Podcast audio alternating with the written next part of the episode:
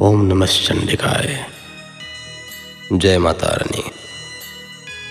आप सुन रहे हैं श्री दुर्गा सप्तशती। सप्तशती के इस एपिसोड में आप सुनेंगे अध्याय पाँच, छ और सात। पंचम अध्याय। पूर्व काल में शुंभ और निशुंभ नामक असुरों ने अपने बल के घमंड में आकर शचीपति इंद्र के हाथ से तीनों लोगों का राज और यज्ञ भाग छीन लिए। वे ही दोनों सूर्य, चंद्रमा, कुबेर, यम और वरुण के अधिकार का भी उपयोग करने लगे। वायु और अग्नि का कार्य भी वे ही करने लगे। उन दोनों ने सब देवताओं को अपमानित राज्य भ्रष्ट पराजित और अधिकारहीन करके स्वर्ग से निकाल दिया। उन दोनों महान असुरों से तिरस्कृत देवताओं ने अपराजिता देवी का स्मरण किया और सोचा, जगदम्बा ने हम लोगों को वर दिया था कि आपत्ति काल में स्मरण करने पर मैं तुम्हारी सब आपत्तियों को तत्काल नाश कर दूँगी। यह विचार कर देवता गिरिराज हिमालय पर गए और वहाँ भगवती विष्णु माया की स्तुति करने लगे। देवता बोले, देवी को नमस्कार है। महादेवी शिवा को सर्वदा नमस्कार है। प्रकृति एवं भद्रा को प्रणाम है। हम लोग नियम पूर्वक जगदम्बा को नमस्कार करते हैं। रौद्रा को नमस्कार है। नित्या, गौरी एवं धात्री को बारंबार नमस्कार है। ज्योत्नामयी चंद्र रूपिणी एवं सुख स्वरूपा देवी को सतत प्रणाम है। शरणागतों का कल्याण करने वाली वृद्धि एवं सिद्धि रूपा देवी को हम बारंबार नमस्कार करते हैं। नैरित्री राजाओं की लक्ष्मी तथा शिव पत्नी स्वरूपा, आप जगदम्बा को बार बार नमस्कार है। दुर्गा दुर्ग पारा दुर्गम संकट से पार उतारने वाली, सारा, सबकी सारभूता, सर्वकारिणी, ख्याति, कृष्णा और धूमरा देवी को सर्वदा नमस्कार है। अत्यंत सौम्य और अत्यंत रौद्र रूपा देवी को हम नमस्कार करते हैं। उन्हें हमारा बारंबार प्रणाम है। जगत की आधारभूता, कृति देवी को बार बार नमस्कार है, जो देवी सब प्राणियों में विष्णु माया के नाम से कही जाती है। उनको नमस्कार उनको नमस्कार, उनको बार बार नमस्कार है। जो देवी सब प्राणियों में चेतना कहलाती है, उनको नमस्कार उनको नमस्कार, उनको बारंबार नमस्कार है। जो देवी सब प्राणियों में बुद्धि रूप से स्थित है उनको नमस्कार उनको नमस्कार, उनको बारंबार नमस्कार है। जो देवी सब प्राणियों में निद्रा रूप से स्थित है, उनको नमस्कार उनको नमस्कार, उनको बारंबार नमस्कार है। जो देवी सब प्राणियों में शुद्धा रूप से स्थित है, उनको नमस्कार उनको नमस्कार, उनको बारंबार नमस्कार है। जो देवी सब प्राणियों में छाया रूप से स्थित है, उनको नमस्कार उनको नमस्कार उनको बारंबार नमस्कार है। जो देवी सब प्राणियों में शक्ति रूप से स्थित है, उनको नमस्कार उनको नमस्कार, उनको बारंबार नमस्कार है। जो देवी सब प्राणियों में तृष्णा रूप से स्थित है, उनको नमस्कार उनको नमस्कार, उनको बारंबार नमस्कार है। जो देवी सब प्राणियों में क्षमा रूप से स्थित है, उनको नमस्कार उनको नमस्कार, उनको बार बार नमस्कार है। जो देवी सब प्राणियों में जाति रूप से स्थित है। उनको नमस्कार उनको नमस्कार, उनको बारंबार नमस्कार है। जो देवी सब प्राणियों में लज्जा रूप से स्थित है, उनको नमस्कार उनको नमस्कार, उनको बार बार नमस्कार है।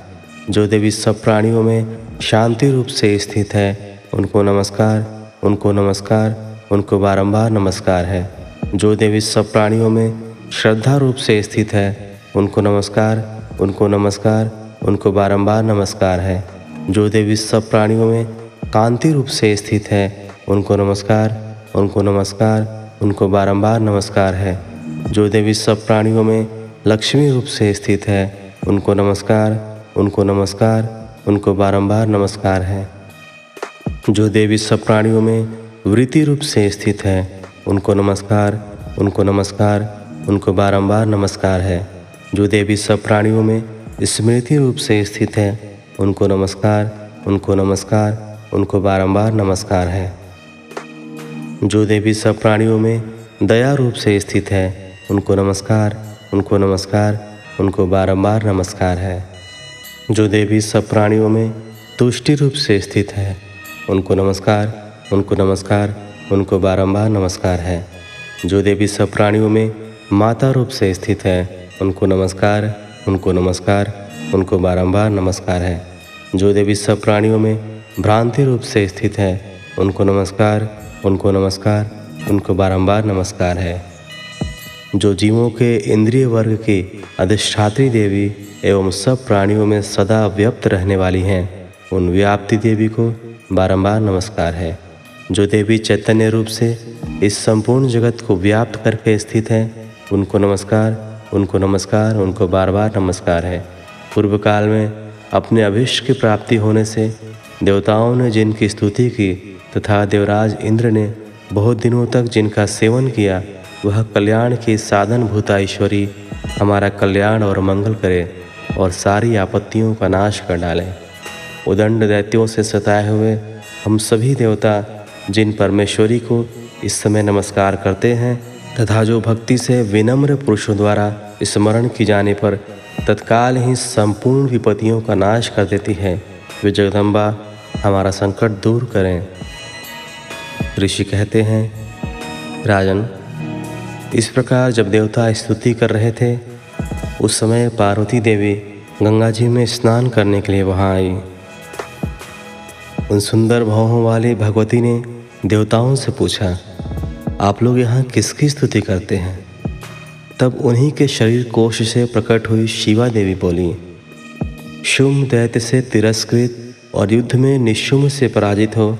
यहाँ एकत्रित हुए ये समस्त देवता, यह मेरी ही स्तुति कर रहे हैं। पार्वती जी के शरीर कोश से अंबिका का प्रादुर्भाव हुआ। इसलिए वे समस्त लोकों में कौशिकी कही जाती हैं। कौशिकी के प्रकट होने के बाद पार्वती देवी का शरीर काले रंग का हो गया। अतः वे हिमालय पर रहने वाली कालिका देवी के नाम से विख्यात हुई। तदनंतर शुम निशुम के भृत्य चंडमुन वहाँ आए और उन्होंने परम मनोहर रूप धारण करने वाली अंबिका देवी को देखा। फिर वे शुम के पास जाकर बोले, महाराज, एक अत्यंत मनोहर स्त्री है, जो अपनी दिव्य कांति से हिमालय को प्रकाशित कर रही है। वैसा उत्तम रूप कहीं किसी ने भी नहीं देखा होगा। असुरेश्वर, पता लगाइए, वह देवी कौन है और उसे ले लीजिए। स्त्रियों में तो वह रत्न है, उसका प्रत्येक अंग बहुत ही सुंदर है, तथा वह अपने श्री अंगों की प्रभा से संपूर्ण दिशाओं में प्रकाश फैला रही है। दैत्यराज, अभी वह हिमालय पर ही मौजूद है। आप उसे देख सकते हैं। प्रभु, तीनों लोकों में मणि हाथी और घोड़े आदि जितने भी रत्न हैं, वे सब इस समय आपके घर में शोभा पाते हैं। हाथियों में रत्नभूत, ऐरावत, यह परिजात का वृक्ष और यह ऊँचे श्रवा घोड़ा, यह सब आपने इंद्र से ले लिया है। हंसों से जुता हुआ यह विमान भी आपके आँगन में शोभा पाता है। यह रत्नभूत, अद्भुत विमान, जो पहले ब्रह्मा जी के पास था, अब आपके यहाँ लाया गया है। यह महापद्य नामक निधि आप कुबेर से छीन लाए हैं। समुद्र ने भी आपको किंजलकनी नामक माला भेंट की है, जो केसरों से सुशोभित है और जिसके कमल कभी कुम्हलाते नहीं हैं। सुवर्ण की वर्षा करने वाला वरुण का छत्र भी आपके घर में शोभा पाता है, तथा यह श्रेष्ठ रथ जो पहले प्रजापति के अधिकार में था, अब आपके पास मौजूद है। दैत्येश्वर, मृत्यु की उत्क्रांतिदान नाम वाली शक्ति भी आपने छीन ली है, तथा वरुण, कपाश और समुद्र में होने वाले सब प्रकार के रत्न आपके भाई निशुम्भ के अधिकार में है। अग्नि ने भी स्वतः शुद्ध किए हुए दो वस्त्र आपकी सेवा में अर्पित किए हैं। दैत्यराज, इस प्रकार सभी रत्न आपने एकत्र कर लिए हैं। फिर जो यह स्त्रियों में रत्न रूप कल्याणमयी देवी है, इसे आप क्यों नहीं अपने अधिकार में कर लेते? ऋषि कहते हैं चंड का यह वचन सुनकर शुम्भ ने महादैत्य सुग्रीव को दूत बनाकर देवी के पास भेजा और कहा, तुम मेरी आज्ञा से उसके सामने ये ये बातें कहना और ऐसा उपाय करना जिससे प्रसन्न होकर वह शीघ्र ही यहाँ आ जाए। वह दूत पर्वत के अत्यंत रमणीय प्रदेश में, जहाँ देवी मौजूद थी, गया और मधुर वाणी में कोमल वचन बोला। दूत बोला देवी दैत्यराज शुंभ इस समय तीनों लोगों के परमेश्वर हैं। मैं उन्हीं का भेजा हुआ दूत हूँ और यहाँ तुम्हारे ही पास आया हूँ। उनकी आज्ञा सदा सब देवता एक स्वर से मानते हैं। कोई उसका उल्लंघन नहीं कर सकता। वे संपूर्ण देवताओं को परास्त कर चुके हैं। उन्होंने तुम्हारे लिए जो संदेश दिया है, उसे सुनो। संपूर्ण त्रिलोकी मेरे अधिकार में है। देवता भी मेरे आज्ञा के अधीन चलते हैं। संपूर्ण यज्ञों के भागों को मैं ही पृथक पृथक भोगता हूँ। तीनों लोकों में जितने श्रेष्ठ रत्न हैं, वे सब मेरे अधिकार में हैं। देवराज इंद्र के वाहन ऐरावत, जो हाथियों में रत्न के समान है, मैंने छीन लिया है। क्षीर सागर का मंथन करने से जो अश्वरत्न उच्च श्रवा प्रकट हुआ था, उसे देवताओं ने मेरे पैरों पर पड़कर समर्पित किया है।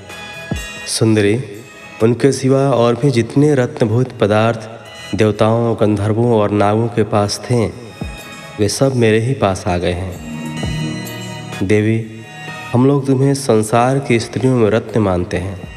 अतः तुम हमारे पास आ जाओ, क्योंकि रत्नों का उपभोग करने वाले हम ही हैं। चंचल कटाक्षों वाली सुंदरी, तुम मेरी या मेरे भाई महापराक्रमी निशुम की सेवा में आ जाओ। क्योंकि तुम रत्न स्वरूपा हो। मेरा वर्ण करने से तुम्हें तुलना रहित महान ऐश्वर्य की प्राप्ति होगी। अपनी बुद्धि से यह विचार कर तुम मेरी पत्नी बन जाओ। ऋषि कहते हैं दूध के यूँ कहने पर कल्याणमयी भगवती दुर्गा देवी, जो इस जगत को धारण करती हैं, मन ही मन गंभीर भाव से मुस्कुराई और इस प्रकार बोली। देवी ने कहा, दूत तुमने सत्य कहा है। इसमें तनिक भी मिथ्या नहीं है। शुंभ तीनों लोगों का स्वामी है और निशुंभ भी उसी के समान पराक्रमी है। किंतु इस विषय में मैंने जो प्रतिज्ञा कर ली है, उसे मिथ्या कैसे करूँ? मैंने अपनी अल्प बुद्धि के कारण पहले से जो प्रतिज्ञा कर रखी है, उसे सुनो। जो मुझे संग्राम में जीत लेगा, जो मेरे अभिमान को चूर्ण कर देगा तथा संसार में जो मेरे समान बलवान होगा, वही मेरा स्वामी होगा। इसलिए शुंभ अथवा महादैत्य शुंभ स्वयं ही यहाँ पधारे और मुझे जीत कर शीघ्र ही मेरा पानी ग्रहण कर ले। इसमें विलंब की क्या आवश्यकता है? दूत बोला, देवी, तुम घमंड में भरी हो। मेरे सामने ऐसी बातें न करो। तीनों लोगों में कौन ऐसा पुरुष है जो शुंभ निशुंभ के सामने खड़ा हो सके? देवी अन्य दैत्यों के सामने भी सारे देवता युद्ध में नहीं ठहर सकते।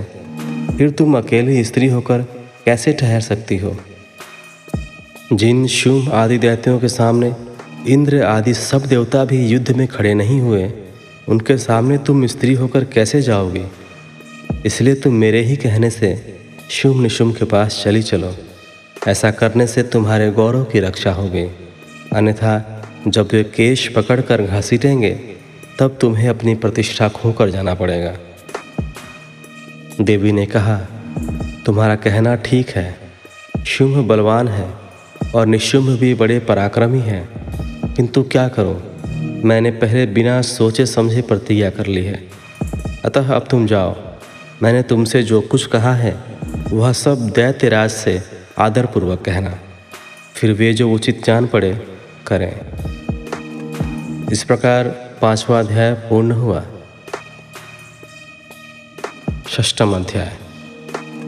ऋषि कहते हैं, देवी का यह कथन सुनकर दूत को बड़ा अमर्ष हुआ और उसने दैत्यराज के पास जाकर सब समाचार विस्तार पूर्वक कह सुनाया। दूत के उस वचन को सुनकर दैत्यराज कुपित हो उठा और दैत्य सेनापति धूम्रलोचन से बोला, धूम्रलोचन तुम शीघ्र अपनी सेना साथ लेकर जाओ और उस दुष्टा के केश पकड़कर घसीटते हुए उससे बलपूर्वक यहाँ ले आओ। उसकी रक्षा करने के लिए यदि कोई दूसरा खड़ा हो तो वह देवता, यक्ष अथवा गंधर्व ही क्यों न हो, उसे अवश्य मार डालना। ऋषि कहते हैं शुम्भ के इस प्रकार आज्ञा देने पर वह धूम्रलोचन दैत्य साठ हज़ार असुरों की सेना को साथ लेकर वहाँ से तुरंत चल दिया।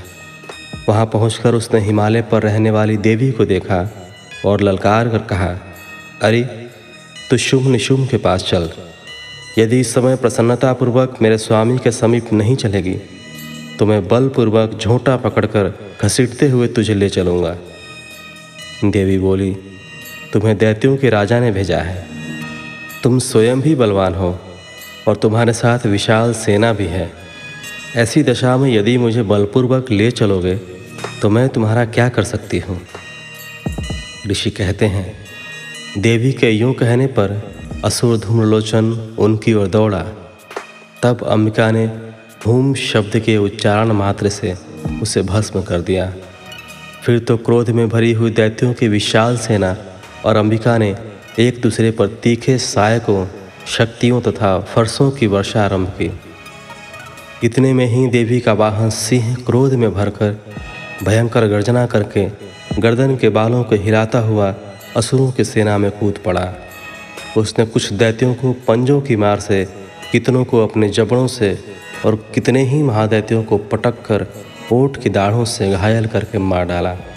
उस सिंह ने अपने नखों से कितनों के पेट फाड़ डाले और थप्पड़ मारकर कितनों के सिर धड़ से अलग कर दिए।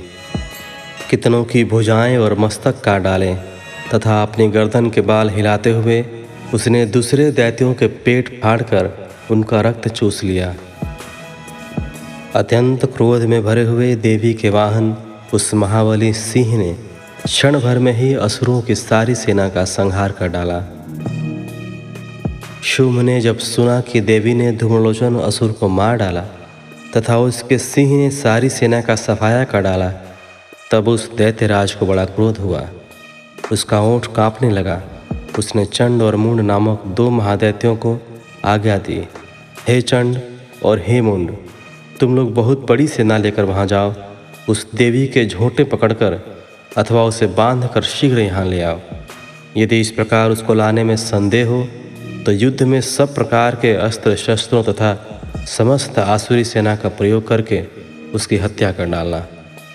उस दुष्टा की हत्या होने तथा सिंह के भी मारे जाने पर उस अम्बिका को बांधकर साथ ले शीघ्र ही लौट आना। इस प्रकार छठा अध्याय पूर्ण हुआ। सप्तम अध्याय। चंड और मुंड का वध। ऋषि कहते हैं, तदनंतर शुंभ की आज्ञा पाकर वे चंड, मुंड आदि दैत्य, चतुरंगणी सेना के साथ अस्त्र शस्त्रों से सुसज्जित हो चल दिए। फिर गिरिराज हिमालय के स्वर्णमय ऊँचे शिखर पर पहुंचकर उन्होंने सिंह पर बैठी देवी को देखा। वे मंद मंद मुस्कुरा रही थीं। उन्हें देखकर दैत्य लोग तत्परता से पकड़ने का उद्योग करने लगे। किसी ने धनुष तान लिया, किसी ने तलवार संभाल ली और कुछ लोग देवी के पास आकर खड़े हो गए। तब अंबिका ने उन शत्रुओं के प्रति बड़ा क्रोध किया। उस समय क्रोध के कारण उनका मुख काला पड़ गया। ललाट में भवें टेढ़ी हो गई और वहाँ से तुरंत विकराल मुखी काली प्रकट हुई, जो तलवार और पाश लिए हुई थी। वे विचित्र खटवांग धारण किए और चीते के चर्म की साड़ी पहने नर मुंडों की माला से विभूषित थीं। उनके शरीर का मांस सूख गया था, केवल हड्डियों का ढांचा था, जिससे वे अत्यंत भयंकर जान पड़ती थीं। उनका मुख बहुत विशाल था, जिभ लपलपाने के कारण वे और भी डरावनी प्रतीत होती थीं। उनकी आँखें भीतर को धसी हुई और कुछ लाल थीं। वे अपनी भयंकर गर्जना से संपूर्ण दिशाओं को गुंजा रही थीं। बड़े बड़े दैत्यों का वध करती हुई वे कालिका देवी बड़े वेग से दैत्यों की उस सेना पर टूट पड़ी और उन सबको भक्षण करने लगीं। वे पार्श्वरक्षकों, अंकुशधारी महावतों, योद्धाओं और घंटा सहित कितने ही हाथियों को एक ही हाथ से पकड़कर मुँह में डाल लेती थीं। इसी प्रकार घोड़े, रथ और सारथी के साथ रथी सैनिकों को मुँह में डालकर वे उन्हें बड़े भयानक रूप से चबा डालती थीं। किसी के बाल पकड़ लेती, किसी का गला दबा देती, किसी को पैरों से कुचल डालती और किसी को छाती के धक्के से गिराकर मार डालती थी। वे असुरों के छोड़े हुए बड़े बड़े अस्त्र शस्त्र मुँह से पकड़ लेती और रोश में भरकर उनको दांतों से पीस डालती थीं। काली ने बलवान एवं दुरात्मा दैत्यों की वह सारी सेना रौंद डाली, खा डाली और कितनों को मार भगाया। कोई तलवार के घाट उतारे गए, कोई खटवांग से पीटे गए और कितने ही असुर दांतों के अग्रभाग से कुचले जाकर मृत्यु को प्राप्त हुए। इस प्रकार देवी ने असुरों की उस सारी सेना को क्षण भर में मार गिराया। यह देख चंड उन अत्यंत भयानक काली देवी की ओर दौड़ा तथा महादैत्य मून ने भी अत्यंत भयंकर बाणों की वर्षा से तथा हज़ारों बार चलाए हुए चक्रों से उन भयानक नेत्रों वाली देवी को आच्छादित कर दिया। वे अनेकों चक्र देवी के मुख में समाते हुए ऐसे जान पड़े, मानो सूर्य के बहुतेरे मंडल बादलों के उधर में प्रवेश कर रहे हों। तब भयंकर गर्जना करने वाली काली ने अत्यंत रोष में भरकर विकट अट्ठास किया। उस समय उनके विकराल वदन के भीतर कठिनता से देखे जा सकने वाले दांतों की प्रभा से वे अत्यंत उज्जवल दिखाई देती थीं। देवी ने बहुत बड़ी तलवार हाथ में ले हम का उच्चारण करके चंड पर धावा किया और उसके केश पकड़कर उसी तलवार से उसका मस्तक काट डाला। चंड को मारा गया देखकर मुंड भी देवी की ओर दौड़ा। तब देवी ने रोष में भरकर उसे भी तलवार से घायल करके धरती पर सुला दिया। महापराक्रमी चंड और मुंड को मारा गया देख मरने से बची हुई बाकी सेना भय से व्याकुल हो चारों ओर भाग गई। तदनंतर काली ने चंड और मुंड का मस्तक हाथ में ले चंडिका के पास जाकर प्रचंड अट्ठास करते हुए कहा, देवी, मैंने चंड और मून नामक इन दो महापशुओं को तुम्हें भेंट किया है। अब युद्ध यज्ञ में तुम शुंभ और निशुंभ का स्वयं ही वध करना।